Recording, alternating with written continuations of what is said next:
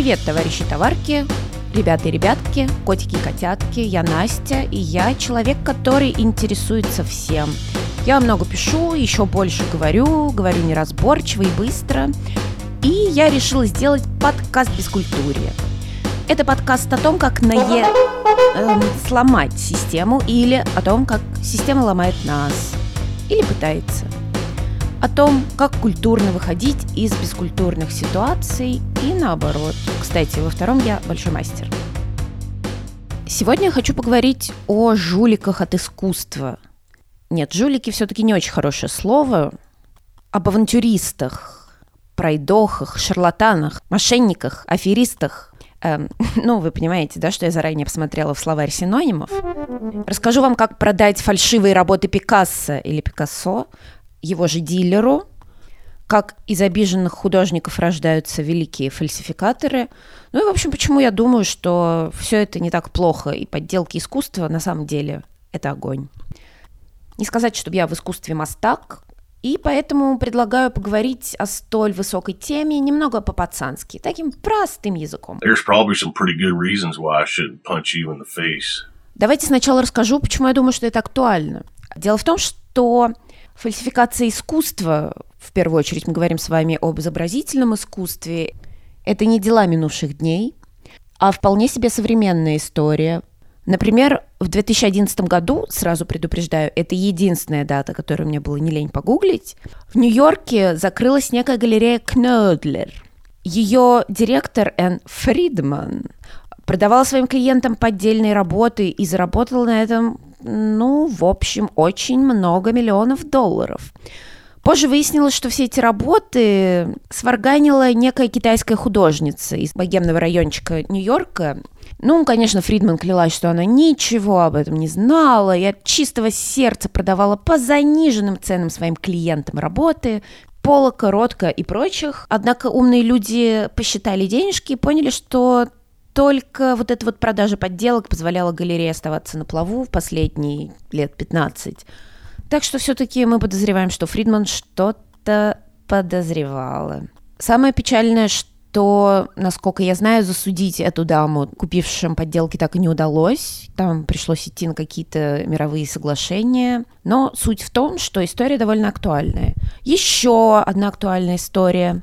Она связана с шикарным Модильяне.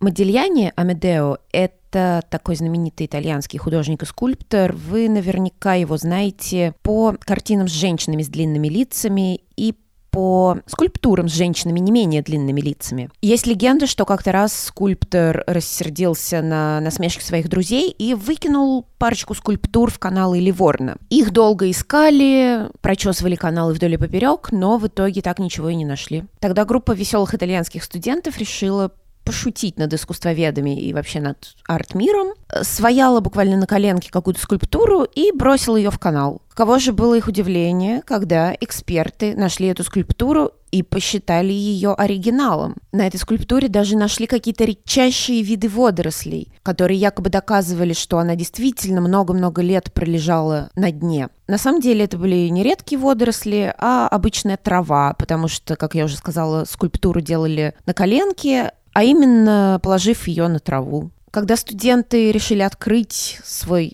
хитрый замысел, им сначала даже не поверили и сказали, нет, нет, ну как же так, ну это же типичный Модильяне. Но в итоге эксперты просто, наверное, не хотели признаться в том, что они сильно облажались. С тем же несчастным Модильяне произошла история в Генуе. Там проводили его выставку масштабную, такую хорошую. Ух, народ понабежал. А довольно быстро выяснилось, что треть представленных на ретроспективе работ – это фальшивки.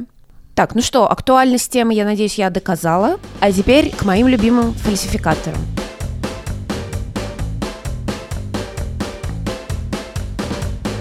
Статистике, больше всего подделками наводнен британский арт-рынок. И в Скотланд-Ярде, если не ошибаюсь, даже есть специальный отдел, который занимается поиском фальшивых произведений искусства. Короче, если вы хотите купить себе поддельного кого угодно, вы можете сделать это в Лондоне. А самый крутой британский аферист – это, пожалуй, Шон Гринхолш.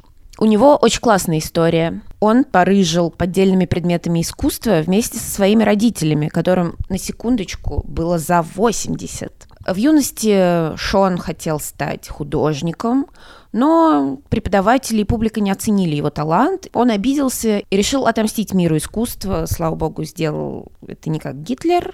И решил подделывать экспонаты. Причем подделывал он все, что угодно, различные древние скульптуры, скульптуры, монеты, блюда, а также живопись 18-19 века. Короче, был мастер на все руки, и что, собственно, публика его не признала, непонятно. А родители ему помогали, потому что тоже были творческими людьми. Отец там у него был каким-то чертежником, тоже любил искусство. В общем, такой у них тандемчик получился. Как им удавалось впаривать свои подделки – причем не кому-нибудь, а довольно крупным музеем. Например, музей Болтона у них купил фальшивую древнеегипетскую статую. Ребята, ну как ребята, мама с папой и сын находили старенький-старенький каталог старенького-старенького аукциона. Смотрели какой-нибудь сомнительный лот, который был очень плохо описан, и непонятно кому и куда ушел, и что вообще с ним стало. Тогда Шон брался за дело и ваял что-нибудь подобное – но, конечно, надо было соблюдать стилистику, чтобы изготовить какое-нибудь древнеримское блюдо. Шон покупал не очень дорогие на рынке древнеримские монеты, переплавлял их, делал свою подделочку. Затем отец Шона, который был инвалидом и передвигался в инвалидном кресле, приезжал к экспертам, рассказывал о том, что у их семьи долгое время хранилась эта штука, и, и вообще у них большая-большая коллекция различных экспонатов, давил на жалость и одновременно на интеллект. Эксперты шли в архивы, смотрели, о да, действительно, такая штука когда-то была продана не пойми кому. Хм, пожалуй, это она и есть. Афера удавалась на славу. Попался Гринхолш только в 2000-х годах, когда совсем же обнаглел и попытался продать британскому музею некие древности. Но британский музей, он и есть британский музей. Там все поняли, вызвали полицию. Полиция нагрянула в дом Гринхолшей и нашла там коллекцию фальшивок, которые они уже изготовили, но еще не продали. Э, по их оценкам, эта коллекция стоила около 10 миллионов долларов. Кстати, пока не забыла, у нас в России даже существует специальный каталог подделок русской живописи, можно погуглить. И угадайте, кого чаще всего подделывают среди русских художников. Подумайте. Three, two, one. Ну, конечно, Айвазовского и его Морьку. Ну, а мы продолжим. Еще один клевый фальсификатор и милый жулик Эльмир Дахори. А может быть, Дахори? По-моему, он венгр. Этот чувак на протяжении 20 века подделывал картины Матисса, Ренуара и все того же многострадального Модильяни, продал больше тысячи своих работ. Как ему это удалось? Ну, во-первых, он, очевидно, неплохо рисовал, а во-вторых, ему помогал его арт-дилер, который отлично знал экспертов арт-мира, арт-рынка, понимал, кого можно подкупить, чтобы на экспертизе сказали, что те или иные работы, они, да, действительно оригиналы. А еще он подделывал каталоги, монографии документы. Дехори был настолько наглым чуваком, что однажды даже продал официальному представителю Пикассо или Пикассо в Нью-Йорке несколько фальшивых работ Пикассо, при том, что сам Пабло был в это время в Испании и о своем двойнике ничего, в общем-то, и не знал. Техори оказался такой сенсацией, что даже великий Орсон Уэллс снял о нем картину «Эв как фальшивка», которую я, конечно, не смотрела. Еще одним наглецом был некий Бельтракки, Вольфганг Бельтракки. У него не было художественного образования, но он, в общем-то, был довольно эрудированный, начитанный, изучал различные искусствоведческие труды, и он придумал целую мистификацию. Якобы его жена происходит из старинного рода, у которого была замечательная коллекция искусства. И дедушка жены, предприниматель, якобы коллекционировал знаменитые работы. Они устроили гениальную фотосессию, где жена Бельтраки позировала в бабушкином костюме на фоне якобы картин мужа, который был, конечно, не очень хорошо видно. Бельтраки мастерски удалось сделать подделку под старинную фотографию, И в итоге именно эти фотографии искусствоведам предъявляли в качестве доказательства того, что картины подлинные. Вот же, смотрите, вот они висят. Парочка зарабатывала миллионы на своих картинах из своей коллекции. Ну, в общем, в итоге обоих посадили. Впрочем, сейчас Бельтраки не бедствует, он пишет автобиографии, дает интервью, и вообще это довольно приятный, импозантный мужчина с волнистыми седыми волосами и аккуратненькой бородкой. Sexy. Мой любимый авантюрист, фальсификатор, и у меня даже язык не поворачивается назвать его жуликом, это Ханс ван Мегерен. Мегерен. О, боже, эти голландцы. Начиналось у него все, как и у многих других фальсификаторов, с неприятия его оригинальных работ. Вот только Мегерен рисовал в стиле классическом, в стиле старых мастеров, и все смеялись над ним, тыкали в него пальцами, кидали помидорами. Ну, в общем, на самом деле просто говорили, что «Чувак, дедуля, ты устарел, больше никому не нужна такая живопись». Ну что ж, это мы еще посмотрим, подумал Ван Мегерен, и решил подделать картину своего любимого Вермеера. До нас дошло очень мало картин Вермеера. И поэтому они крайне ценны. И это одна из причин, почему Мегерен решил подделать именно его. Он написал полотно, которое называется «Христос в Имаусе». Конечно, на это потребовались годы, потому что сами понимаете, что в 17 веке, когда творил Вермеер, не было никаких синтетических красителей, ну и Кисточки делали чуть ли не из хвостов единорогов, которые, как известно, тогда заселяли землю. Поэтому художнику пришлось идти на всяческие ухищрения. Например, черную краску он делал так. Сжигал молодые виноградные побеги, они превращались в уголь, и уже из них художник химичил черную краску. А чтобы состарить полотна картины, он самостоятельно построил электропечь. Далее он наносил на холсты какой-то хитрый лак, который имитировал пыль веков. И в итоге искусствоведам, экспертам было просто не к чему придраться. Самое забавное, что его первое полотно не очень, в принципе, похоже на Вермеера, то есть, ну, по краскам, по композиции, да, можно предположить, что это Вермеер, но дело в том, что то тематика в целом не совсем вермееровская. Однако Мейгерен был не так прост. Он был прекрасно начитан, и знал, многие искусствоведы полагают, что в творчестве Вермеера был некий религиозный период, от которого до нас не дошло ни одной картины.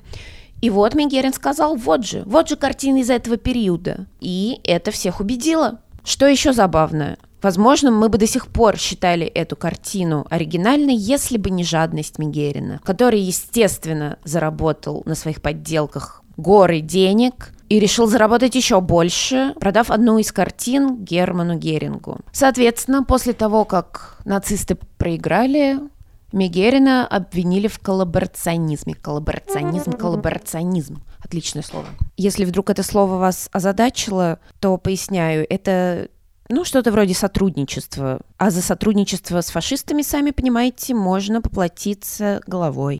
Тогда Мигерину пришлось поучаствовать в сцене, которая похожа на сцену из фильма Бертона про большие глаза. Он прямо в присутствии судебных и прочих экспертов воспроизвел картину Вермеера. Так и появилась, кстати, его последняя работа «Христос среди учителей».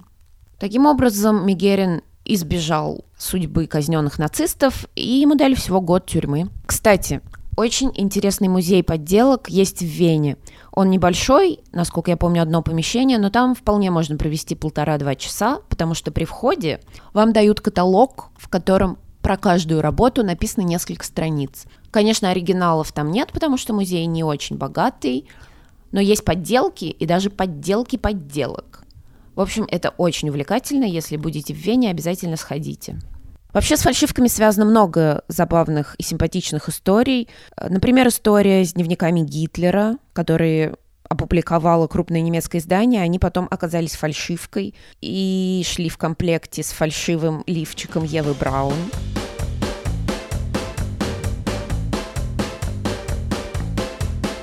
Ну а в заключение я хочу сказать, что некоторые эксперты предлагают уничтожать фальшивки, от чего мне, честно говоря, хочется пустить скупую слезу диванного любителя искусства. Я считаю, что все эти подделки на самом деле не бесполезны, и знаю, что многие со мной согласятся.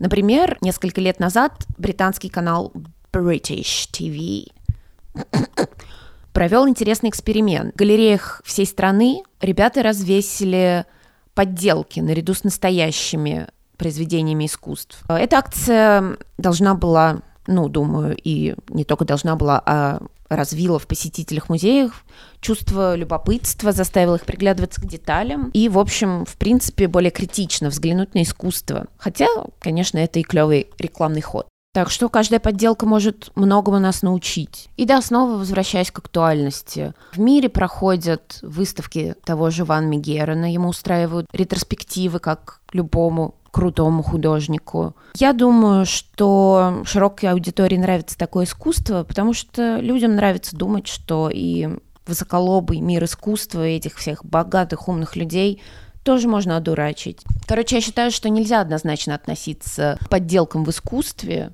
не знаю, может быть, мой пример будет не очень релевантен, но во время Холокоста, например, подделка документов спасла жизни многих евреев. И, возможно, фальсификации в области искусства и культуры тоже кому-нибудь помогут. Я вот, например, помню, как спасали меня в школе поддельные справки для физкультуры как спасают меня сейчас поддельные справки в бассейн. Предлагаю не клеймить фальсификаторов негодяями, которые пекутся только об обле. Вообще что-то я затянула с рассуждениями, и этот выпуск получился намного более культурным, чем я задумывала. Поэтому пора пойти выпить пивка. Это было Бескультурье. Слушайте, рассказывайте, о чем хотели бы услышать, ну и делитесь своими историями. Товарищи, ну и товарки, конечно, давайте от души поставим мне лайков, напишем какие-нибудь комментарии, потому что иначе, ну как я узнаю, что вам это интересно. Увидимся, услышимся, пока.